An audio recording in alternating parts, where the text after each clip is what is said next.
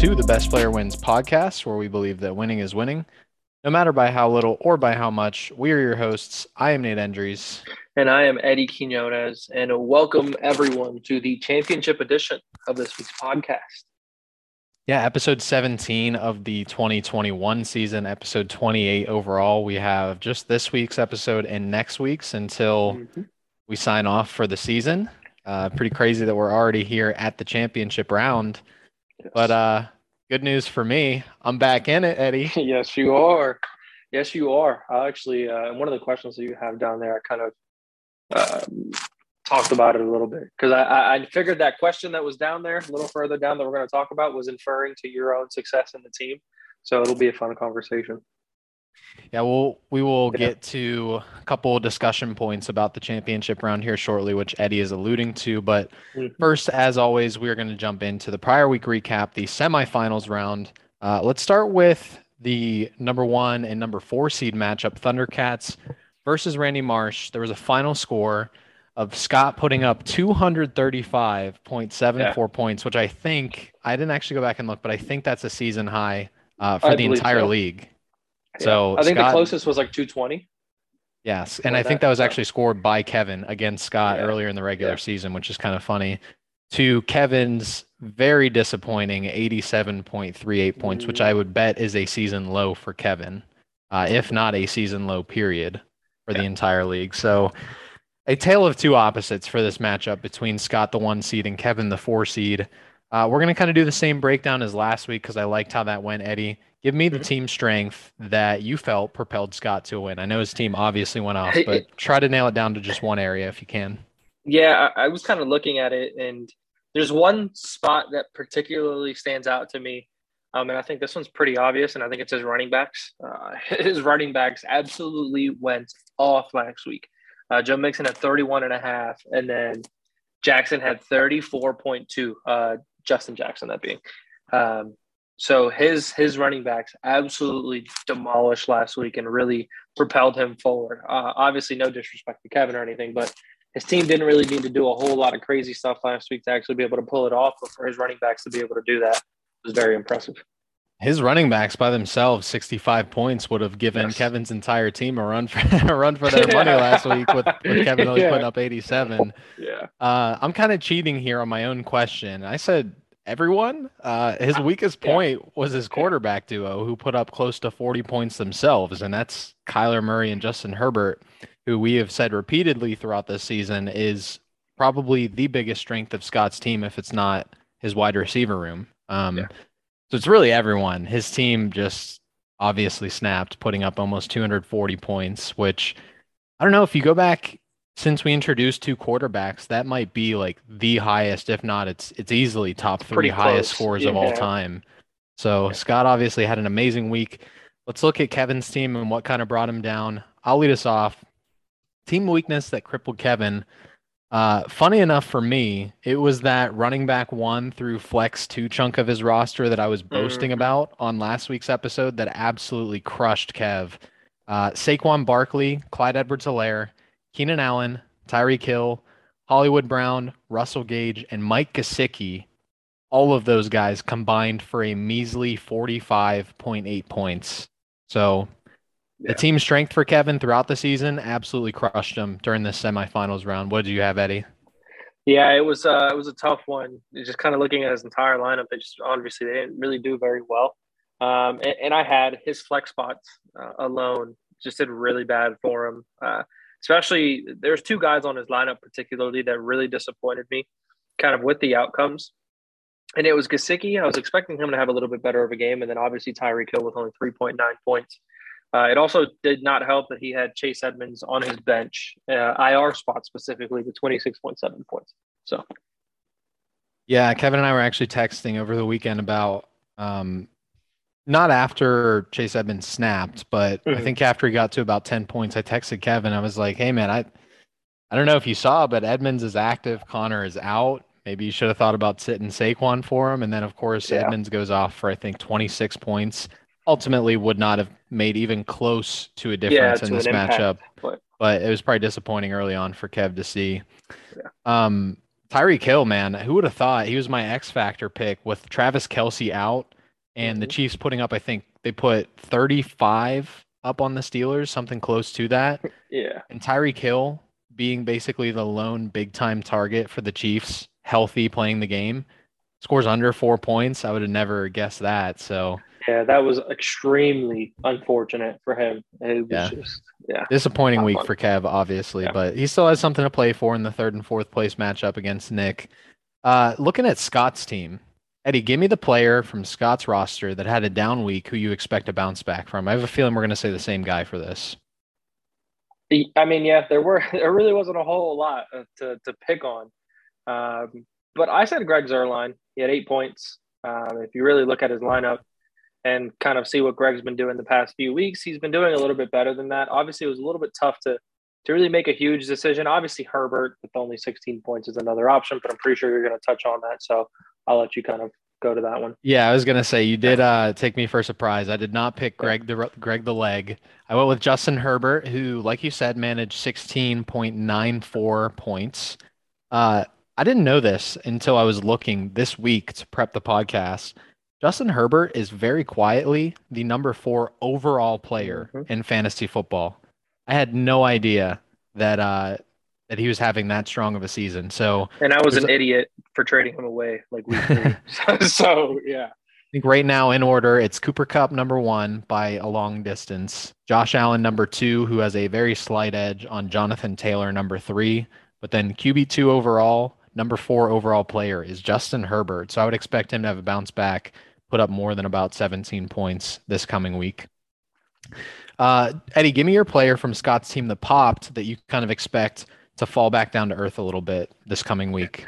Yeah, I had a couple guys. Uh, I'm going to pick kind of the second guy here that I had on my list because I'm, I'm pretty sure you're probably going to touch on the other one. But I had Amon-Ra St. Brown. Um, he has actually been doing really well the past few weeks. Um, and this has kind of been his his area where he's been sitting at it around anywhere from 20 to 25 points. He's really been kind of sitting at. Uh, but I really don't expect it to continue. I mean, he's had four great weeks uh, back to back to back to back. Um, but I do expect that to kind of go down a little bit. He did see an increased share in in uh, targets over the past few weeks. I mean, he went from averaging maybe like six or seven to now averaging 12, uh, 11 or about 11 and a half actually um, a game. But I do expect that to kind of go down a little bit. I don't expect him to kind of continue to put up these big numbers. Who did you have? Yeah, that's a, that's a good thought. I I wasn't actually looking at Amon-Ra St. Brown, so I'm glad you brought him up. I'm not sure he's gonna fall back down to earth. Maybe he's just kind of catching fire late in the season, but he certainly is a good candidate since he's a rookie, kind of came out of nowhere late in the season. My pick was, I mean, it's kind of again cheating a little bit, but I was gonna say Justin Jackson, but mm-hmm. Scott obviously is not starting him this week. So I'll be a little bit more general and say Scott's running back two, who obviously he brought Swift into the lineup this week in yeah. place of Justin Jackson. Uh, the bottom line for me is I don't expect over 34 points from a mm-hmm. returning D'Andre Swift this week. So just yeah. kind of the running back two spot is who I picked. Yep. Let's talk, let's talk about the other matchup, the number two, number three seed semifinals. Otis and the Bell Cows. That was my team, number two seed, and uh, Auto Rocket, the number three seed, my brother Nick. Final score was, and this one was a lot closer than Scott mm-hmm. and Kevin's. Uh, I put up 183.18 points to Nick's 168.22. Eddie, kick us off. Tell me what you thought was the team strength that propelled my team to a win. I think this one's pretty. I don't want to say pretty easy, but it was one of those things that, like, if you didn't have a big game from this player, you probably would have lost this matchup. And I'm gonna go with Waddle. Uh, he had 25.2 points. He had uh, 10 receptions, 92 yards receiving, and a touchdown. Uh, he had a really good game. And I'm saying the only reason I'm saying kind of this is the strength that propelled you. If you look on the other side of the matchup, the Dolphins defense had 25 points.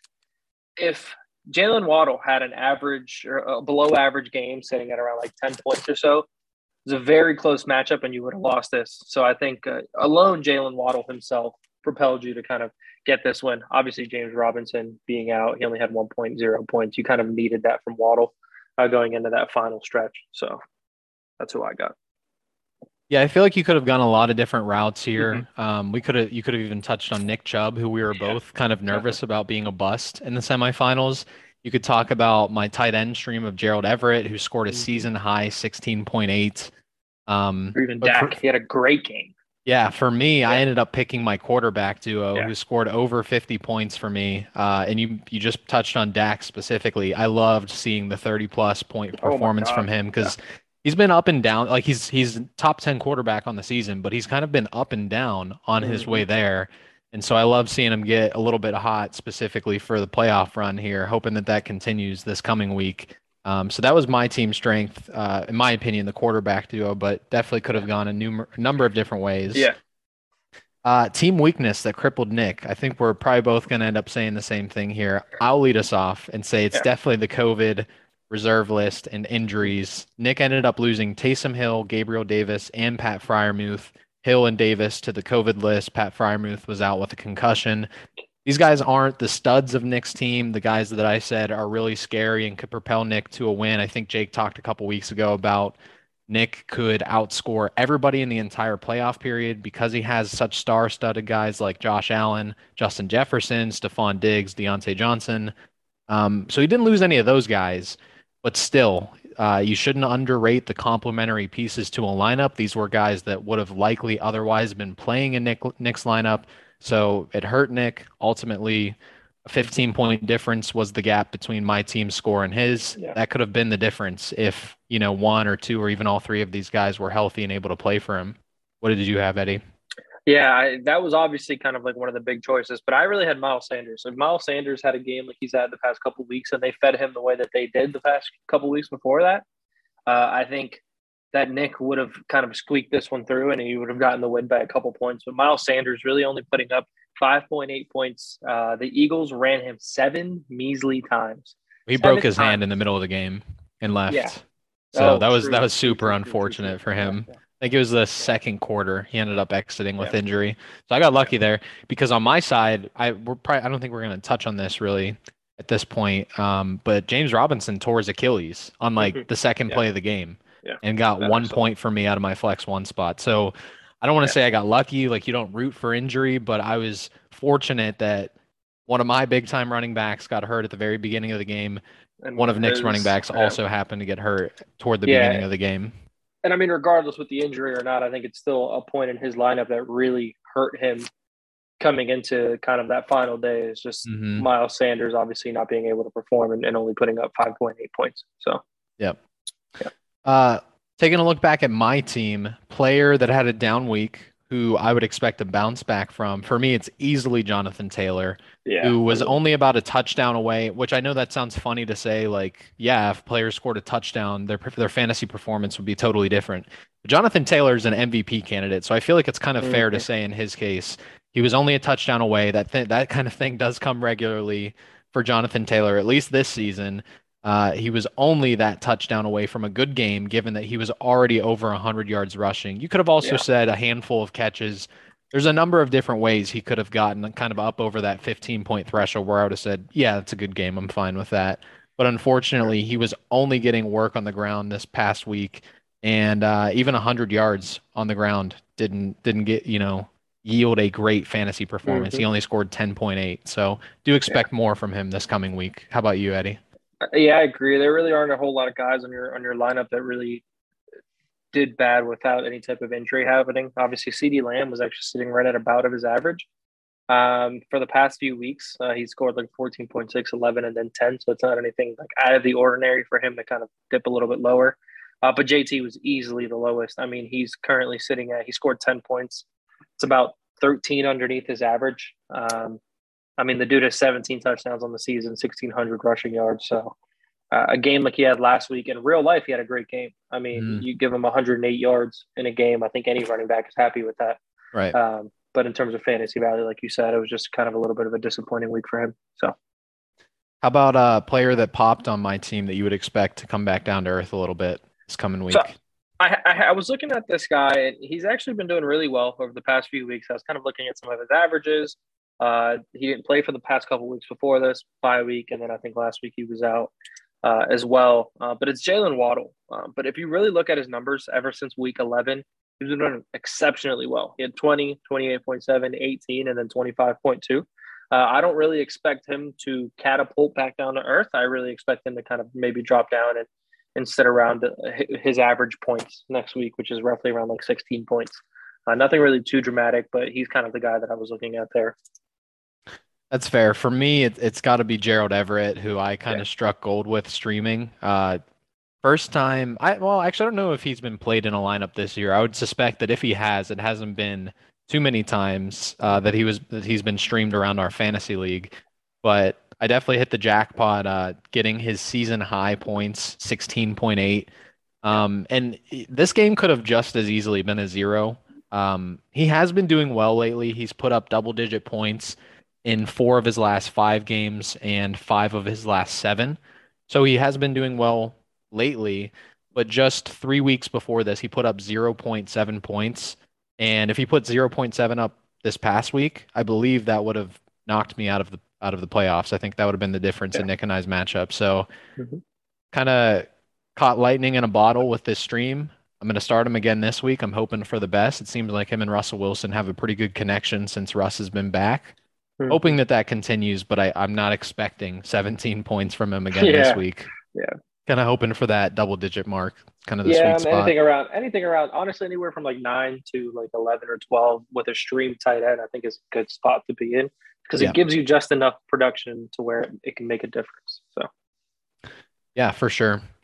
That brings us to our official championship round matchup. So in the championship, we have the number one seed Scott, the Thundercats, who has a 22 and seven record, and opposite of him is is my team, the number two seed Otis and the Bell Cows. I have an 18 and 11 record. And then our consolation finals playing in the third and fourth place matchup. You have the three seed Nick Auto Rocket, who might be, I guess, renaming his team to the COVID list. He has an 18 and 12 record total, including regular season and playoffs. He is playing Kevin Randy Marsh, the four seed, who has a 17 and 13 record total.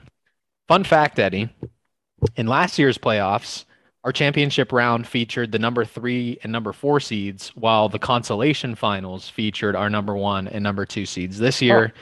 that's flipped with our top two seeds making a championship appearance and the number three and four seeds rounding out the other matchup in the third and fourth place game. And again, you guys have kind of heard the results of last year's, but just as a little refresher, in last year's final round matchups, an upset was pulled off in both uh, both of the two matchups with the number two seed Nick upsetting the number one seed Scott to take home the bronze, and the number four seed Damon upsetting the number three seed me to take home the gold. So we will once again see if the upset trend carries over from last year to this year. It did not uh, for this year's semifinals. So there was double upsets in last year's semifinals, no upsets in this year's semifinals, double upsets in last year's final uh, two matchups, consolation finals and championship. Obviously, the book is still out, or the jury is still out to to determine whether there's going to be some upsets for these final matchups. Yeah. Let's look ahead finally to these week 17 matchups. And we're going to go a little bit of a different route this week, Eddie, kind of talking yeah. more qualitative rather than mm-hmm. quantitative mm-hmm. and what we think is going to be the final scores or whatever. So, came up with a couple questions, thought they'd be interesting for discussion purposes. First one is which championship match, so me versus Scott, which outcome which outcome is do you think would make for the best story I so I had kind of two different answers here, and they're both respectively. One is yours, one is, is towards his team. Um, I know that you normally don't really like to talk about yourself too much, so I'm actually going to go with your storyline and kind of go with kind of your your your angle of it. Um, just because I figured you, you might cover something else, but I think in terms of you, uh, you started off the season not very great. Uh, it was a really bad start to the season for you. Uh, it didn't even look like you were going to make playoffs. You were kind of teetering on the edge uh, uh, there, and and you kind of turned it around pretty drastically. I mean, you went ghost for about a month and a half, and your team absolutely just turned it around and destroyed, and kind of got to the point to where you're at right now. Uh, I think in, in terms of the storyline from you coming back from maybe not even being in the playoffs to being in the championship and being the number two seed, um, I think that's a great story for really any of the owners that ever come into this league or that are currently listening to the podcast.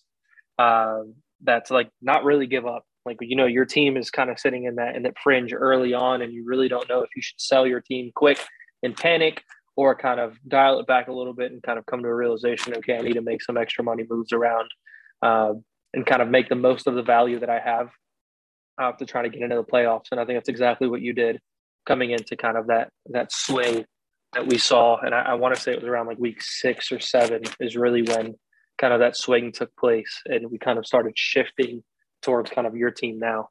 Um, so yeah, I, I, think you know if, if you come out of here and win this championship, it just kind of shows that even if you start off a little bit slow, you make the right moves and you get all the right decisions, and, and obviously you manage your team to your best ability that you can make the championship. So yeah, I'll uh, I guess elaborate on that a little bit. I'm going to talk about why it would be the best story for Scott to win, but touching on uh, your point, Eddie, of me winning I think we're almost getting to the point where there's not like a Michael Jordan in our league who has been mm-hmm. to multiple championships and is undefeated in the championship.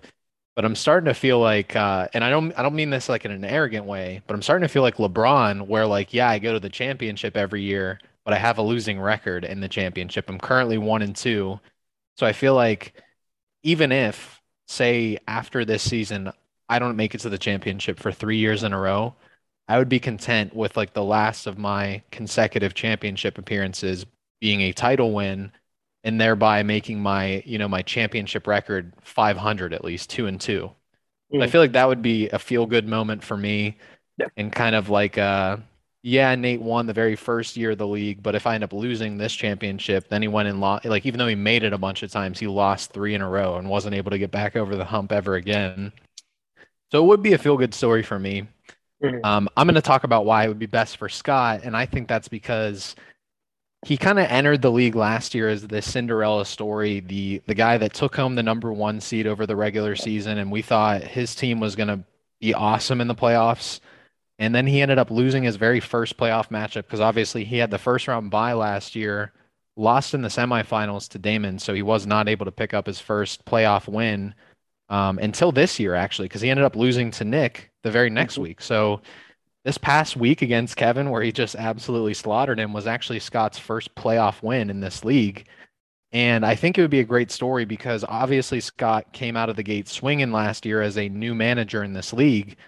But even, you know, for as well as he did in the regular season, you know, like I just mentioned, he really fizzled out in the playoffs. He didn't pick up a single playoff win. So to come back the very next season and repeat as the regular season champion, and this year, obviously, it picked up at least one playoff win, beating Kevin, getting to the championship. I think it'd be a really strong statement for Scott, who I think a lot of us think is a strong fantasy manager. But uh, I think this would be a really, really big kind of prove it year for Scott. If he wins the championship, like, I don't think there's any question that he is one of the very best in our league. And I think after taking home the regular season title, you know, two years in a row, stamping it with a title win uh, would not leave any doubt in the minds of any manager. You know, the other eleven in the league. I know all, of, you know, a few of us who are super into it already respect Scott a lot, but I think the league at large would look at Scott and be like, yeah, that that dude's kind of a badass when it comes to fantasy football. If he, if he ends up going, you know, back to back as regular season champion, which he already did, but then, like I said, putting the stamp on it as the league champion this year. So I think that'd be a great story for him. Uh, the next question, this is a little bit, I guess, selfish of me, but I feel like if it were, I try to think of it this way. If it was somebody else, you know, me as the podcast host, if it was somebody else who made the championship four years in a row, that would definitely be a talking point that I would bring mm-hmm. up on a championship episode. So that is why I included this next question, which is do you think four consecutive finals appearances constitute a dynasty? You know, you hear about sports dynasties a lot. Or does it only does, that kind of dynasty term does that only come with championships in your opinion, Eddie?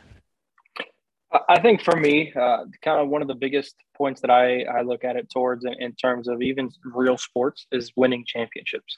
Uh, the Patriots were a dynasty because they won so many championships. Now, if they made the championship every year and lost, it's not really a dynasty. It's just a really good team that just couldn't pull it off in the end, type thing. Like the '90s um, Bills, who went four ex- times yeah, in a row, exactly, didn't win exactly. one. Like you don't really consider that a dynasty. When you look right. back at that team, it's just like, all right, they were really good, They just couldn't get over that hump. Um, and that's kind of the way that I look at it right now with you. Obviously, you're sitting at one and two. Uh, story could be very different. We could be talking about a dynasty here, but I just don't think just not yet. I think you need to get a, a few more under your belt in terms of winning the championships and kind of mm-hmm. be sitting above that 500 level mm-hmm. to really look at it and say, okay, you know, he he's a dynasty guy. Um, I think Scott has a good chance if he continues on the pace that he's going at right now to really cement himself in that conversation. Obviously, it's a little early. We need to wait a few years to see kind of how he progresses, but he's kind of taking those right steps to to walk that path. Um, we'll see this year. If he loses it this year, then you tie with him. Then you're both kind of in a similar boat in terms of how successful you've been while you were in the league. So I'd say very successful, just not a dynasty yet. Yeah, I'm in full agreement with you. I think for me, the point at which the conversation begins, not saying it's definitive that, you know, somebody is a dynasty, but at least the conversation begins and there's an argument to be made is when you get multiple championships within a 5 to 10 year span and your record is 500 or above in championship games because what that means is at a bare minimum the kind of requirement for even beginning the conversation for whether somebody's a dynasty is that they have been to four championships and won at least two of those 4 mm-hmm. Right. So uh, if you're saying multiple championships and you have to have a 500 or better record, I guess it could be two and one, right?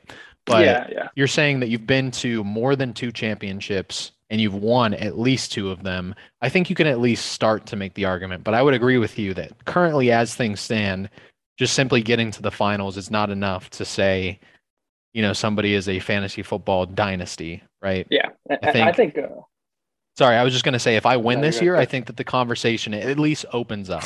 But if I yeah. lose this year, no, I, I think you wipe it. I would have to win a couple more. Again, to get back to that 500 record, I would have to guess win two, the very next two that I would ever get to, and then be 3 mm-hmm. and three to be considered like even a conversation starter for a dynasty. Exactly. So I feel like a lot rides on this week's matchup. Yes, it does. Your your kind of your legacy is cemented with what happens this week. You're either going to be Michael Jordan in a couple years, or you're LeBron. Or LeBron James. I think they're both. I think they're both great. They're both obviously one of some of the greatest players of all time. But it's but Mike like, just had more of that dog. Mike was a winner. Mike was yeah. a winner. LeBron he wins, but just not all the time. LeBron is. So. LeBron is probably. Uh, this might sound funny. This, these are obviously very subjective terms, very subjective yeah. conversation. I'd say LeBron is more successful, but Michael is more of a winner. Yes. Because LeBron was able to sustain his success for longer than anybody has. Yeah. That's kind of in the spot I feel like that I'm in right now, but I got to start capitalizing and winning, become become like Mike. exactly. And uh, I was going to say it's a cool and I think I mentioned this in, in in the chat that I sent the message in. So in one of my other leagues, they do a dynasty format. And this kind of just had me thinking about it. And it's kind of an idea that I wanted to bring to your attention. And I figured right now, might as well say it in the podcast. Pretty cool idea that they do is like, you know, we have our winner every year and they have a dynasty pot. So let's say everyone pays $50 to get in. $20 of that per person goes to the payout at the end of the year. So it's like 240 bucks. Uh, the winner of the league gets like 180 or 200. The loser gets 60 or whatever. You know what I'm saying? for second place, no payouts for third place. And then the rest of that pot, $30 per person, goes to a dynasty pot, gets stored away every year. First owner to get to three championships. Obviously, it'd be a little different now because you're a little bit closer. It's a little started. It's already started off a little bit later. Well, if so Scott like wins, I'll be on the same foot as four other people. Ex- yeah, exactly. Three other people. exactly. So that dynasty pot goes. Whoever gets the three championships first wins the majority of that pot.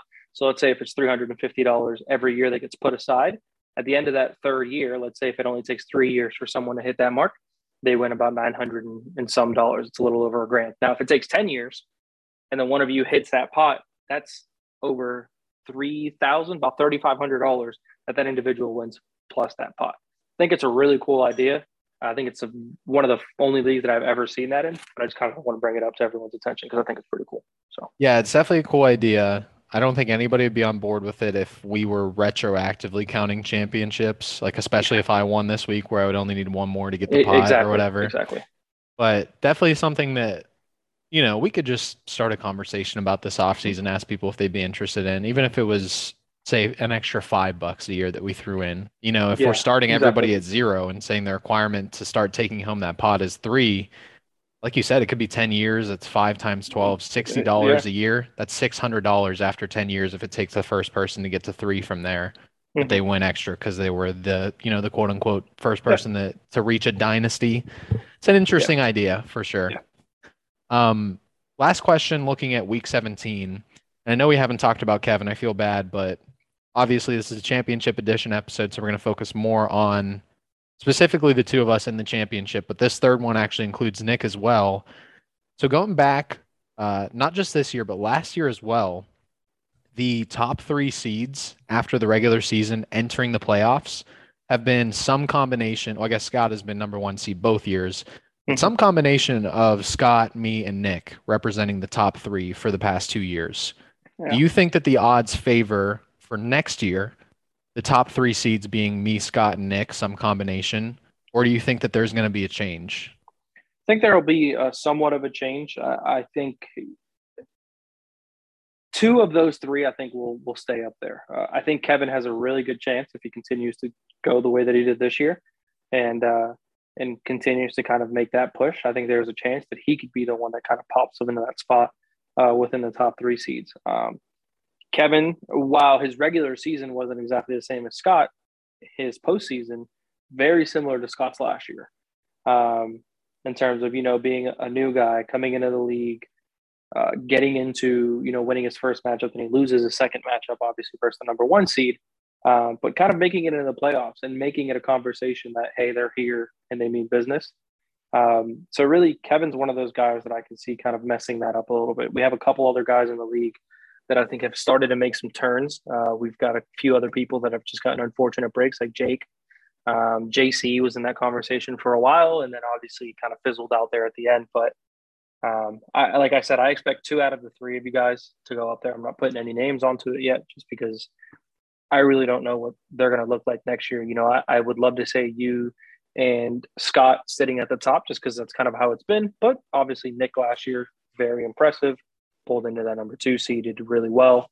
So, yeah, I, I can't put any names in particular of what I think it's going to look like in terms of the two individuals that make it into the top three. Um, but some combination of two people from there, I think we'll be into it. Actually, I actually am going to disagree and go on the other side because I would have said if we were not, we didn't start doing the league median this year, I would have said football is left too much to chance to bet on the same three guys to carry over from year to year, you know, being at the top. Mm-hmm. Now that we have added a second matchup and kind of reduced the luck factor, I think one, I'll get Scott out of the way and say I have to give him the respect to say that he is going to be a regular top three team because he's been the number one team over the regular season two years in a row. So I got to give him mm-hmm. his respect.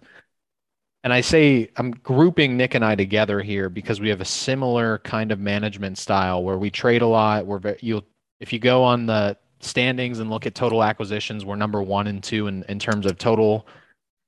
I think it's called acquisitions, transactions. I think is the word I'm looking yeah. for. Total transactions made. So we go uh, kind of death by volume in terms of transactions, and obviously we've both shared the end goal is improving your team always.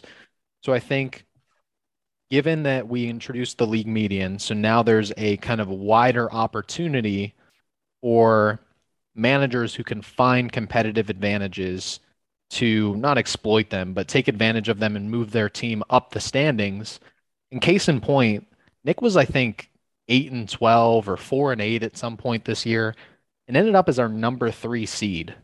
So you can kind of see what I'm saying here, where even if you start the year off very poorly, like Nick, I think he was like the number nine or number 10 in the hmm. standings at a certain point, reached all the way the third seed by the end of the season because uh, we weren't doing head to head matchups only. We were doing that league median. So if you can kind of improve your team and improve it quickly, you can start taking at least one win every single week by being a better team than the league average or the league median, uh, technically.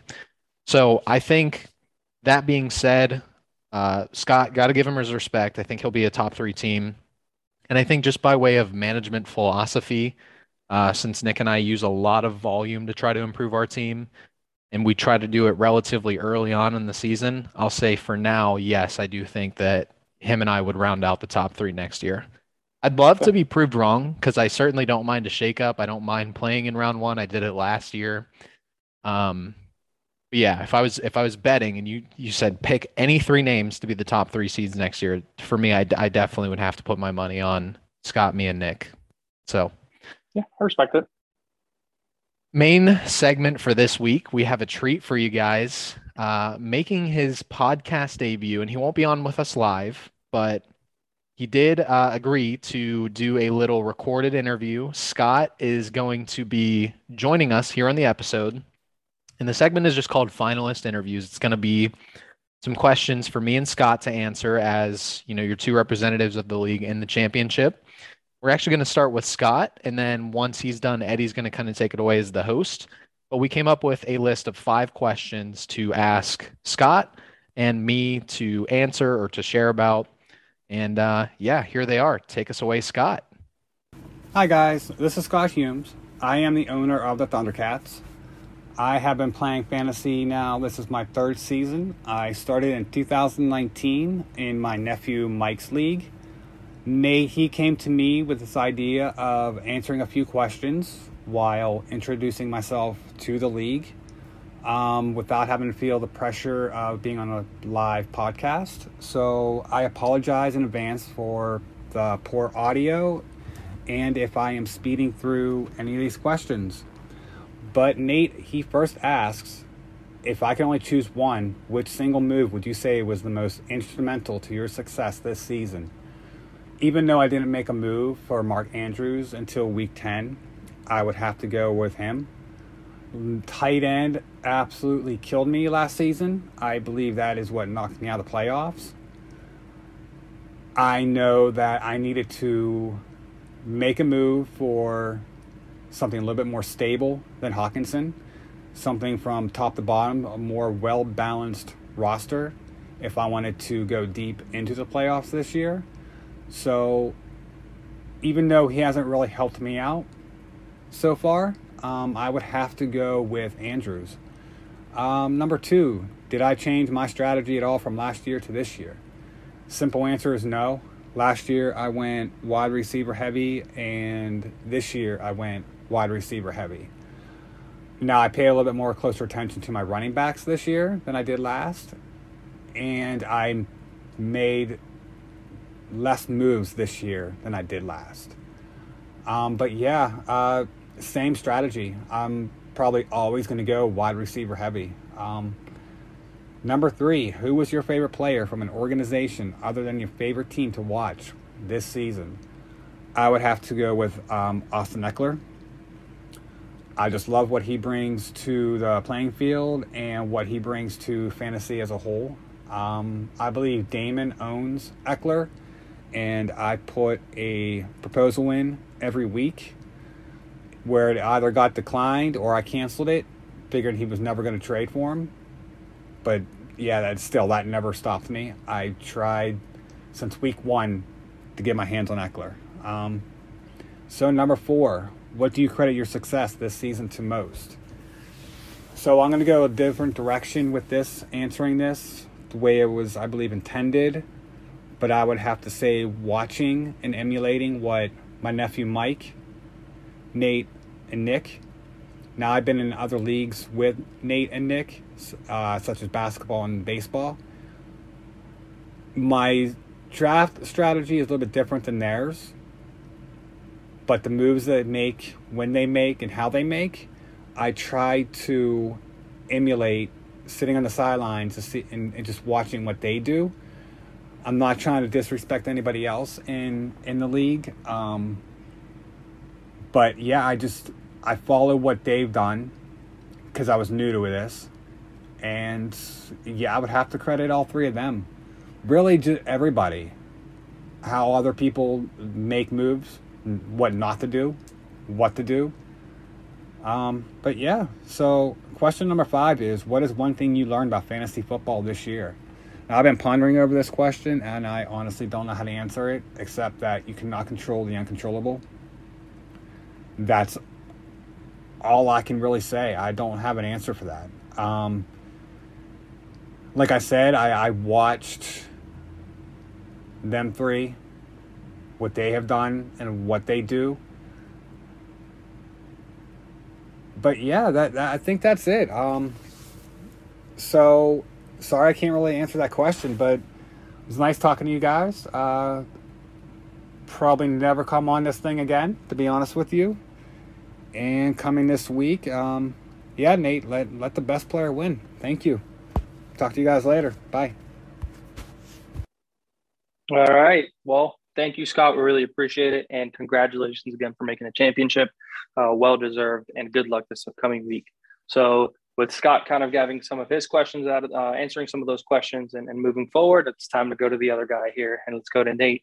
Uh, so, with the very first question, uh, if you could only choose one, which single move would you say was the most instrumental to your success this season? Yeah, Eddie, it's it's got to be. I would be lying if I said anything other than drafting Cooper Kupp in the fifth round. Yeah. Uh, there there could not be any other qu- answer to this question for me. I went back the last three years to see how Cooper Kupp season stacks up with the best of the best. And not only is he going to surpass this coming week all wide receivers over the past three years in terms of total points scored over the first 17 weeks of the season, which is kind of the only fair comparison since there's now an extra game, and extra week. Mm-hmm. Uh, but Cooper Kupp, he will have outscored all quarterbacks over the past three years, too. In fact, the only player who will have scored more than Cooper Kupp in a 17 week season over the past three years is 2019 Christian McCaffrey, who averaged an absurd 29.5 points per game on his way to a 471.2 point season uh, and to put that into context, Cooper Kupp currently has 391.4 points, so roughly 80 less than CMC's 2019 season. And he is on pace to be the second highest scorer of the last three years in a 17 week season, like I mentioned before. So, prime CMC, he was a literal cheat code, which is, you know, I suppose why some are still bullish on him after his injury riddled last two seasons. Mm-hmm. I agree. All right. Moving on to the next question. Uh, did you change your strategy at all from last year to this year? Not really, not materially, which is an audit term that I use every day at work. But what that means is there was not really a strategy overhaul for me. So I would say the only nuance is that I definitely valued elite quarterbacks more this year than I have in previous years. So after seeing Damon win on the back of you know, the number one quarterback in the league last year, Josh Allen, I decided this year that I was going to prioritize elite quarterback play in both the draft and in the trade market. Um, and I did that by spending my very first draft pick on Dak Prescott, who has kind of been good, not great. I mentioned earlier he was a top 10 quarterback or has been a top 10 quarterback this year, uh, but he hasn't been a bust nonetheless. And then on the flip side, while my upside target in Trevor Lawrence did not work out for my QB2, that did not stop me from pursuing a great QB2 uh, as I ultimately cut bait with Trevor Lawrence, added Sam Darnold, who was looking really good early in the season, ended up trading him for an injured Russell Wilson, who I later traded for Aaron Rodgers, who is definitely elite. So did not really change the strategy overall, but definitely kind of tweaked the way that I value different positions. Quarterback definitely getting a boost here in 2021. Yeah, and, and, that's something that I kind of was thinking about, kind of when I was reading that question uh, before. Is just kind of in terms of strategies uh, for different owners. You know, I, I, think some people once they start struggling a little bit, um, and obviously this was just a, as a season as a, in general, uh, but just kind of while you're going through the season, some owners kind of tend to let go of their early season strategies and try to go to something different, uh, especially with the situation that you were in. Um, but again, uh, like you mentioned, obviously you're not going to give too much away uh, in terms of your strategies and kind of how you go about it. But I think it's it's a pretty obvious to state now, looking at how our championships have panned out over the past couple years, and looking at some of those elite quarterbacks that getting an elite quarterback or at least getting a sustainable quarterback that can be a top 11 or 12 quarterback uh, in the league, uh, I think is pretty instrumental to success in this league. So. Yeah, you just you just can't rely on middling quarterbacks. Yeah, no. like they might be able to get you through the regular season okay as a playoff team. But once you start to get into one week playoff matchups, you do not want somebody outside of the. You literally want two QB ones. You want 2 top Mhm. 12 quarterbacks. Yeah. Because otherwise, you just it's a huge dice roll, and quarterbacks are a large source of points for your team on a weekly basis. So that's why I made it a priority this year to get two QB ones heading into the playoffs. Yeah. Smart. Very smart. All right, moving on to the third question. Who is your favorite player from our organization other than your favorite team to watch this season? Yeah, for me, it's Jonathan Taylor. I think the expected answer from me here was probably Cooper Kupp, but for ex- his, historic of a season as he is having, I've been drawn to Jonathan Taylor the most of all players on my roster since the day I drafted him. I was kind of calling for the breakout for Jonathan Taylor across multiple leagues this year. I know my brother was challenging me on that a little bit because he had a great rookie season, and Nick was kind of asking, well, what would a breakout even be for him? He was already a running back one last year. And I said, uh, confidently back then, top six campaign for Jonathan Taylor would definitely be considered a breakout. And obviously, he has blown those expectations away. Mhm. I took a leap of faith by spending an early second round uh, draft pick on him coming off of his rookie season in our league this year. And he has not only rewarded me handsomely, but if you watch the Colts play, you can tell that that offense runs through Jonathan Taylor, similarly to how Tennessee's offense runs through Derrick Henry when he is healthy. Um, for what it's worth, I think Jonathan Taylor has more staying power than Cooper Kupp, given his youth and his workload. Um, in other words, like if they kind of reduced Nyheim Hines' role in that offense, and if you just kind of look at the career touches that Jonathan Taylor has had going back to college, he has a lot left in his tank, in my opinion. So I think Jonathan Taylor is far more likely to repeat his monster year than Cooper Kupp. Just my personal opinion. I, I mean, I agree. Uh, you got to look at usually a wide receiver. I don't think it normally doesn't carry over from season to season. A wide receiver can have an insane season one year and it just kind of doesn't look so good the next year. I think with running backs, it's a little bit more of a sustainable production because normally, if they're getting anywhere from 15 to 20 touches, they're most likely going to get that again the next year. I think it's a little easier to hand a ball off than to throw it to a wide receiver when there's plenty other options on the field. So I do agree with that. I definitely agree. The only exception, I think, since we have started playing fantasy has been uh, prime Pittsburgh Steelers Antonio Brown. I believe he did repeat as the wide receiver one two years in a row. But I don't think since we have started playing, like I started playing back in high school, I assume you and you know others in the league probably started playing at the same time. I don't believe that there has been a repeat wide receiver one other Yeah. otherwise. Yep. All right, moving on to the next question. Uh, what do you credit your success this season to most? Yeah, this one I'll have to explain, but it was playing a week ahead. So I've kind of always been one of the trade happy guys in the league, but others, uh, to their credit, have slowly developed their trading craft to kind of match the competitive advantage that I felt that I, I had in previous seasons in terms of, you know, being pretty good at trading. But this year, to, to try to put that distance back between me and others who have become really good at trading, I kind of unlocked what I call as like a third dimension to trades that I sought out, which were, I guess, a couple things: bye-week replacements, uh, quote unquote buy and sell back agreements, which I think I touched on earlier this season. Daniel Jones for Cowboys defense between me and Damon, we kind of swapped and then swapped back for bye weeks. And then what I called earlier this season transaction trees, which I define as kind of a premeditated mapping of purpose behind potential transactions that you make. So my process pretty much consisted of asking myself, you know, does this add or trade help my lineup? And if not, does it help position me to make another move or series of moves that will help my lineup? So that kind of strategy or mindset of, you know, not playing one transaction at a time, but trying to kind of map what your transactions could turn into, playing a week ahead, as I call it. That's what I credit my success to most this season in particular. Yeah, I think the the buy and sell back strategy is probably the, one of the more entertaining strategies. If you really break it down and kind of look at it throughout an entire season, it can make a huge difference uh, on your lineup if you time it up really well and you and you really kind of look at the other owners in the league. And usually, the production you're going to get from a buy and sell back compared to a waiver wire is usually a little bit better if you get it at the right time. So it's definitely a, a great way to look at it. And I know there's a lot of Marvel fans in the league. I don't know if you guys have heard of the new show on Disney Plus, What If? Like, what if this hero mm-hmm. wasn't actually this hero? What if they were a different hero?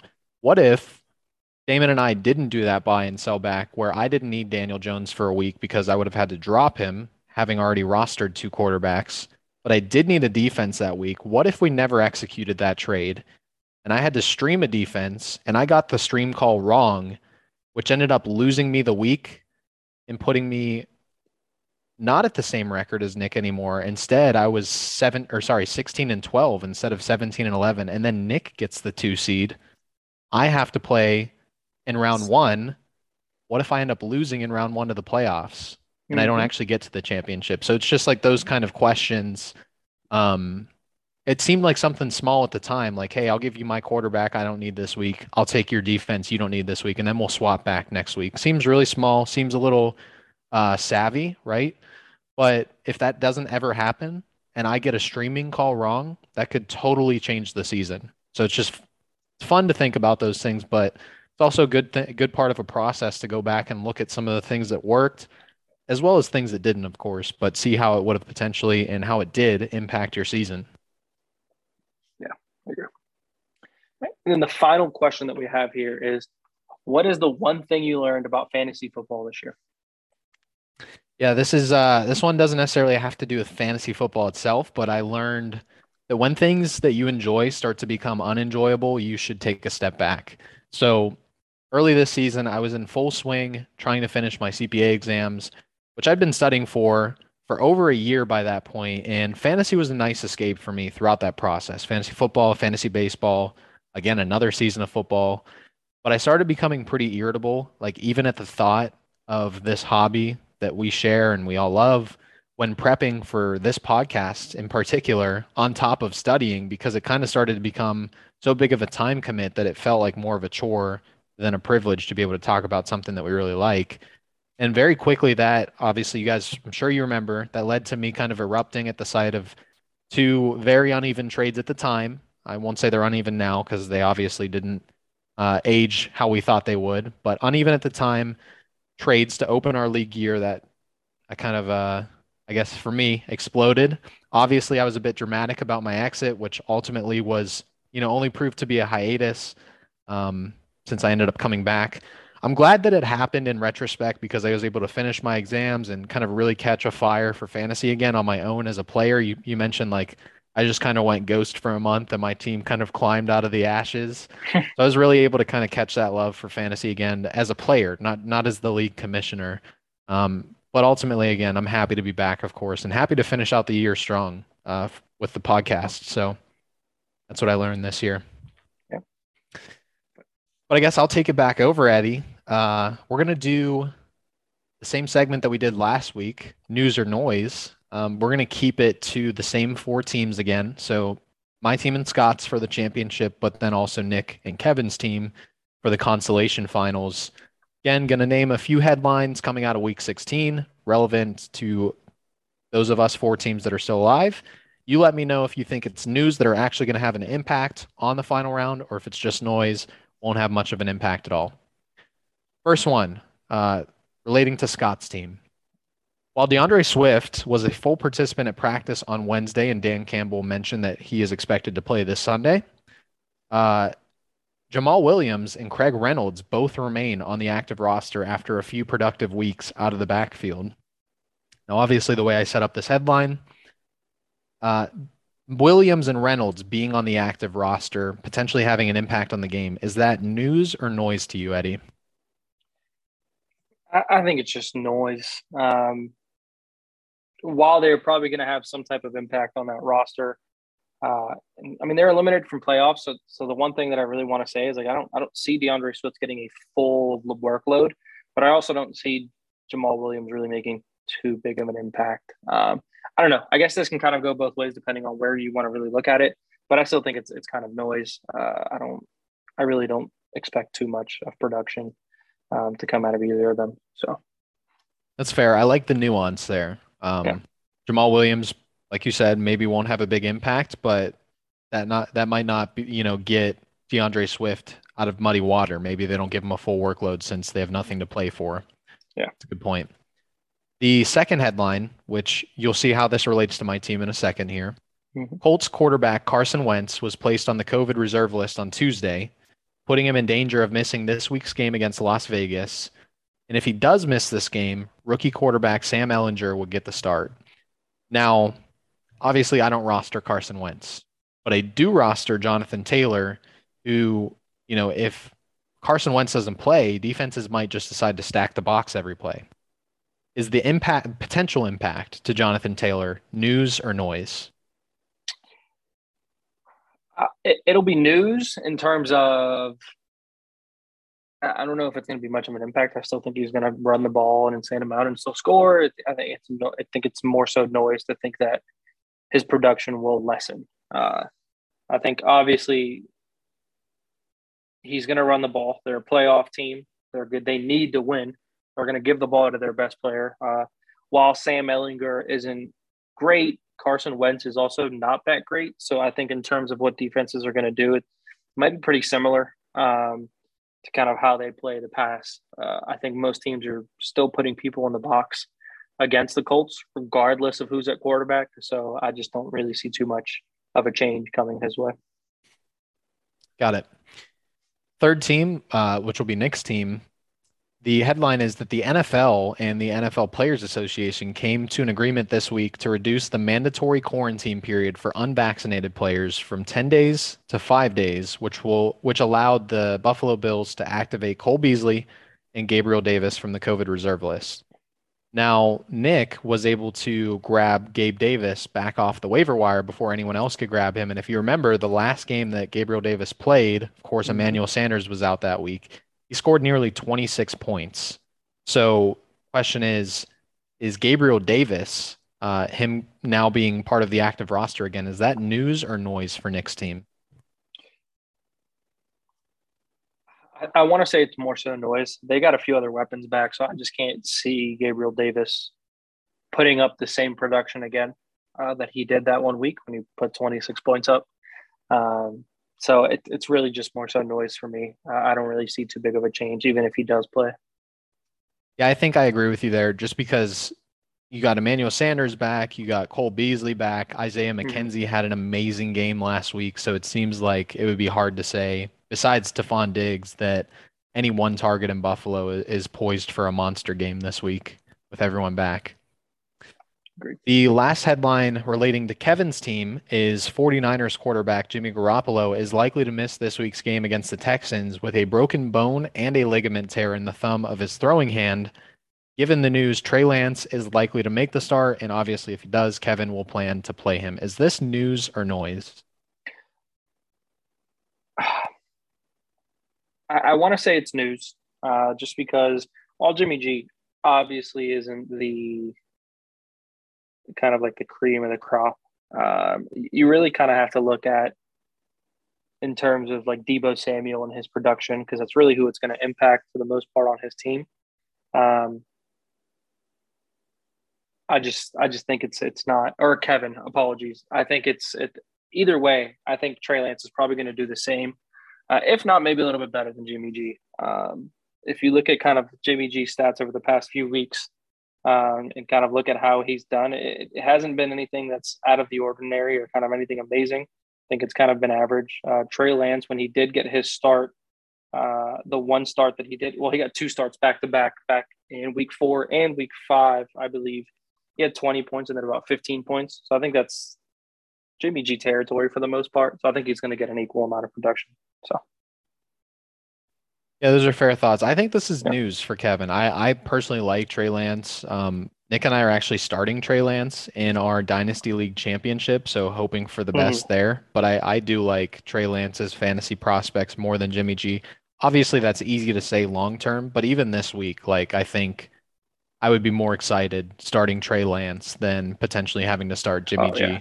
And I agree with that. I think the thought of Trey Lance playing is a little more exciting. Rookie quarterback has a mm-hmm. really high upside.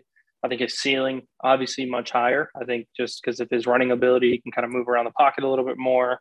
Uh, so I think that's a little bit more exciting. So I do agree with that. And he's not on a broken roster like Trevor Lawrence or yeah, Zach Wilson. Exactly. Like he has George Kittle, he's got Deebo Samuel, Brandon Aiyuk. So yeah. you would like to think that he is poised for a successful uh, end of the regular season, stepping in for yeah. Jimmy G here. And I mean, in terms of my own fruition and me wanting him to do very well, there's another league where I'm currently trying to figure out a way to get Trey Lance without giving up too much. Um, so trade for him. The. Trade for him before this weekend. I know. if he snaps, I, his price goes up. Yeah, and, and I'm trying to kind of find a way to get him in there. So hopefully, if I can snatch him up, since it's a dynasty league, they allow trading into the playoffs anyways. Mm-hmm. Um, the only like caveat to that is like if you're a championship team, like they don't allow you to trade. Sure. The team is locked for the playoffs. So we'll see. Hopefully we can come to an agreement and I can just kind of pull Trey Lance away from this guy and uh, hopefully he has a really good game. So but yeah. Yeah, I'll toss it back to you for around the league. Yeah. So for our around the league segment, uh, we have our fantasy over unders this week. Uh, the first one's a little bit of a of a little bit of a twist on our fantasy over under. I actually did the entire quarterback units for both Scott's and Nate's team. Um, so kind of reading them off from top to bottom here. We have Justin Herbert versus Denver, uh, and Kyler Murray versus Dallas. And then for Nate, we have Dak Prescott versus Arizona and Aaron Rodgers versus Minnesota. Uh, I have an over under of 100 points total by these four quarterbacks for this upcoming week. Uh, what do you got? I got the over by a mile. I think these guys, as a group, are going to blow past 100. I don't have really much more to say about mm-hmm. it. I think these guys are studs. Yeah. I agree. And even if one of them were to lack behind, uh, I'm, I'm hitting the over here as well. But even if one of them were to lack behind a little bit, I think one of them easily, any one of them can kind of make up that difference for the other, depending on kind of how the production goes. Mm-hmm. So I'm, I'm going to take the over on this one as well. All right. Number two. So these next two, uh, I picked someone from both of the lineups that I think are really big difference makers. Um, and I think that are going to have a really big week this upcoming week. So number one, I have Jonathan Taylor uh, from Nate's team versus the Las Vegas Raiders with an over under of 27. Uh, I think I'm going to absolutely smash you over on this one this week. I do expect Jonathan Taylor to get an increased workload with uh, Ehlinger playing. Uh, so I just really expect him to to kind of run it up. So what do you have? I love the confidence, Eddie. Um, and I know that, that Jonathan Taylor is playing the 30th ranked run defense, but 27 is very bold. He's only put up over 27 four times this season for as amazing of a year as he's had. I would be happy with it and not shocked. But I think in, in terms of like if we're making bets, which I think that's you know what the essence of the mm-hmm. fantasy over under segment is, I think I would have to bet on under 27. So I picked the under this week. I think he'll get over 20 uh, com- at least I would hope comfortably. But 27, that's like a a championship winning week. So that's I hope for that. I don't expect that. yeah. All right. And then next, Deebo. I feel like I might have put this line a little bit low just because of his increased production and kind of how they've been using him a little bit in this offense. Uh, but it, I think it's comfortable enough of a line. So I have Deebo versus Houston uh, with an over under of 20 fantasy points. Uh, if you've been keeping up with Deebo Samuel stock as of recently, you obviously know that he has literally been everywhere on that offense and he can literally do whatever they want him to do there. Um, so I'm going to take the over on here. I expect them to use him to his fullest potential. I think with Trey Lance on the field, it actually helps him out a little bit more uh, in terms of being able to run some RPO stuff from the backfield and kind of getting some of those some of those extra increased targets. Um, so I'm going with the over here. What do you got? I'm also going with the over uh, very comfortably. Deebo Samuel has 38 carries over his last six games, so nearly seven carries per game. He's also scored in that span seven touchdowns, so scoring over a touchdown per game. And he's not even a wide, like he's not even a running back. He's a wide receiver. Yeah. And he's scored, yeah. let's see, six of those seven touchdowns over his last six games have been rushing touchdowns. And he's a wide receiver. like that's Absolutely ridiculous. Insane. That's it, ridiculous. It's kind of like that Cordero, Cordero, Cordarrelle Patterson. Yeah. Yeah, kind of. But it's like almost like they're flipped. Like Cordero Patterson yeah. is a primary running back who is receiver. very good as a receiver. Yeah. Deebo Samuel is a primary receiver, or at least he was to start to start yeah. the year. He's been really great as a running back lately. So yeah. I'm yeah, I'm definitely hitting the over for Deebo Samuel against Houston Texans, which are yeah. I guess they're a little bit better than I thought. 16th against the pass, but again, Deebo Samuel has been running a lot lately, and I do not think that they're very good against the run. So yeah, I will say this: Deebo Samuel picks up that extra eligibility next year. That's a it's an Yeah, interesting be- interesting guy to pick next year, no matter. I would I would him. love that because Oh, I yeah. am going to be keeping him in our I, yeah, and in my play. dynasty, I have him in my dynasty league. So if he gets that eligibility, I will be ecstatic. So yeah, it'll be great. So for anybody looking into next year, I think most people are hopeful that Deebo kind of gets that uh, that secondary eligibility. So yeah, yeah. All right, well, let's round out this final, you know, normal, I guess, edition of the podcast since we're not going to have any matchups to look ahead to next week. This final normal edition of the podcast with our final matchup predictions. So, looking ahead at week 17, we got Scott versus me in the championship. We got Nick versus Kevin in the third and fourth place game. Let's start with Nick and Kevin, the third and fourth place matchup. Eddie, who are you calling to take home the bronze this year? I'm going to go with Kevin. I think Nick's team is just way too hurt right now. Um, obviously, he's got some COVID issues. He's got a few guys in there that I'm just not 100% confident with. I think both sides kind of have these issues, but I think Nick's more so than than Kevin's. And I probably expect half of Nick's lineup tomorrow to go out due to COVID issues. so yeah, that's uh, that's kind of where I'm at with that one. I'm gonna go on the other side and say Nick, um, because I think Kevin has a more complete lineup at this point. Obviously, with Nick dealing with so many different issues from COVID, from injuries, Mhm. but I think Nick has more heavy hitters in his lineup, uh, meaning like Yeah. fantasy studs. And it just so happens that some of those fantasy studs, specifically the Bills, Josh Allen and Stefon Diggs, have very soft matchups. They're playing the Atlanta Falcons, who are bottom three in the league against the pass. So I think, if nothing else, that Nick Studs are going to carry him to a back to back bronze finish uh, in this year's uh, BPW league. Yeah, That brings us to the championship matchup itself. Eddie, I'm going to let you kick us off because this is obviously I'm partaking. Who do you have as the league champion between me and Scott? I'm actually going to go uh, with you. Uh, I think there's a, there's a very specific piece in Scott's lineup that scares me a little bit, and I just don't know if it's enough to get over that hump. Um, I'm not going to say what it is because I don't want to give up any type of information. Go- I don't I don't want to give Scott the thought. He's probably thinking about it already, but I'd rather just kind of let things play out naturally and kind of Sure. go at it. But You can tell me after we stop recording. Yeah, exactly. um, but yeah, there's just a piece in that lineup that I just don't feel extremely confident with, and every, obviously everybody on your side, you've got some really big hitters. I mean, obviously Waddle as of late, Everett last week, uh, Nick Chubb has been turning it around a little bit. Jonathan Taylor and Rodgers, Dak. I mean, I can read off your entire lineup.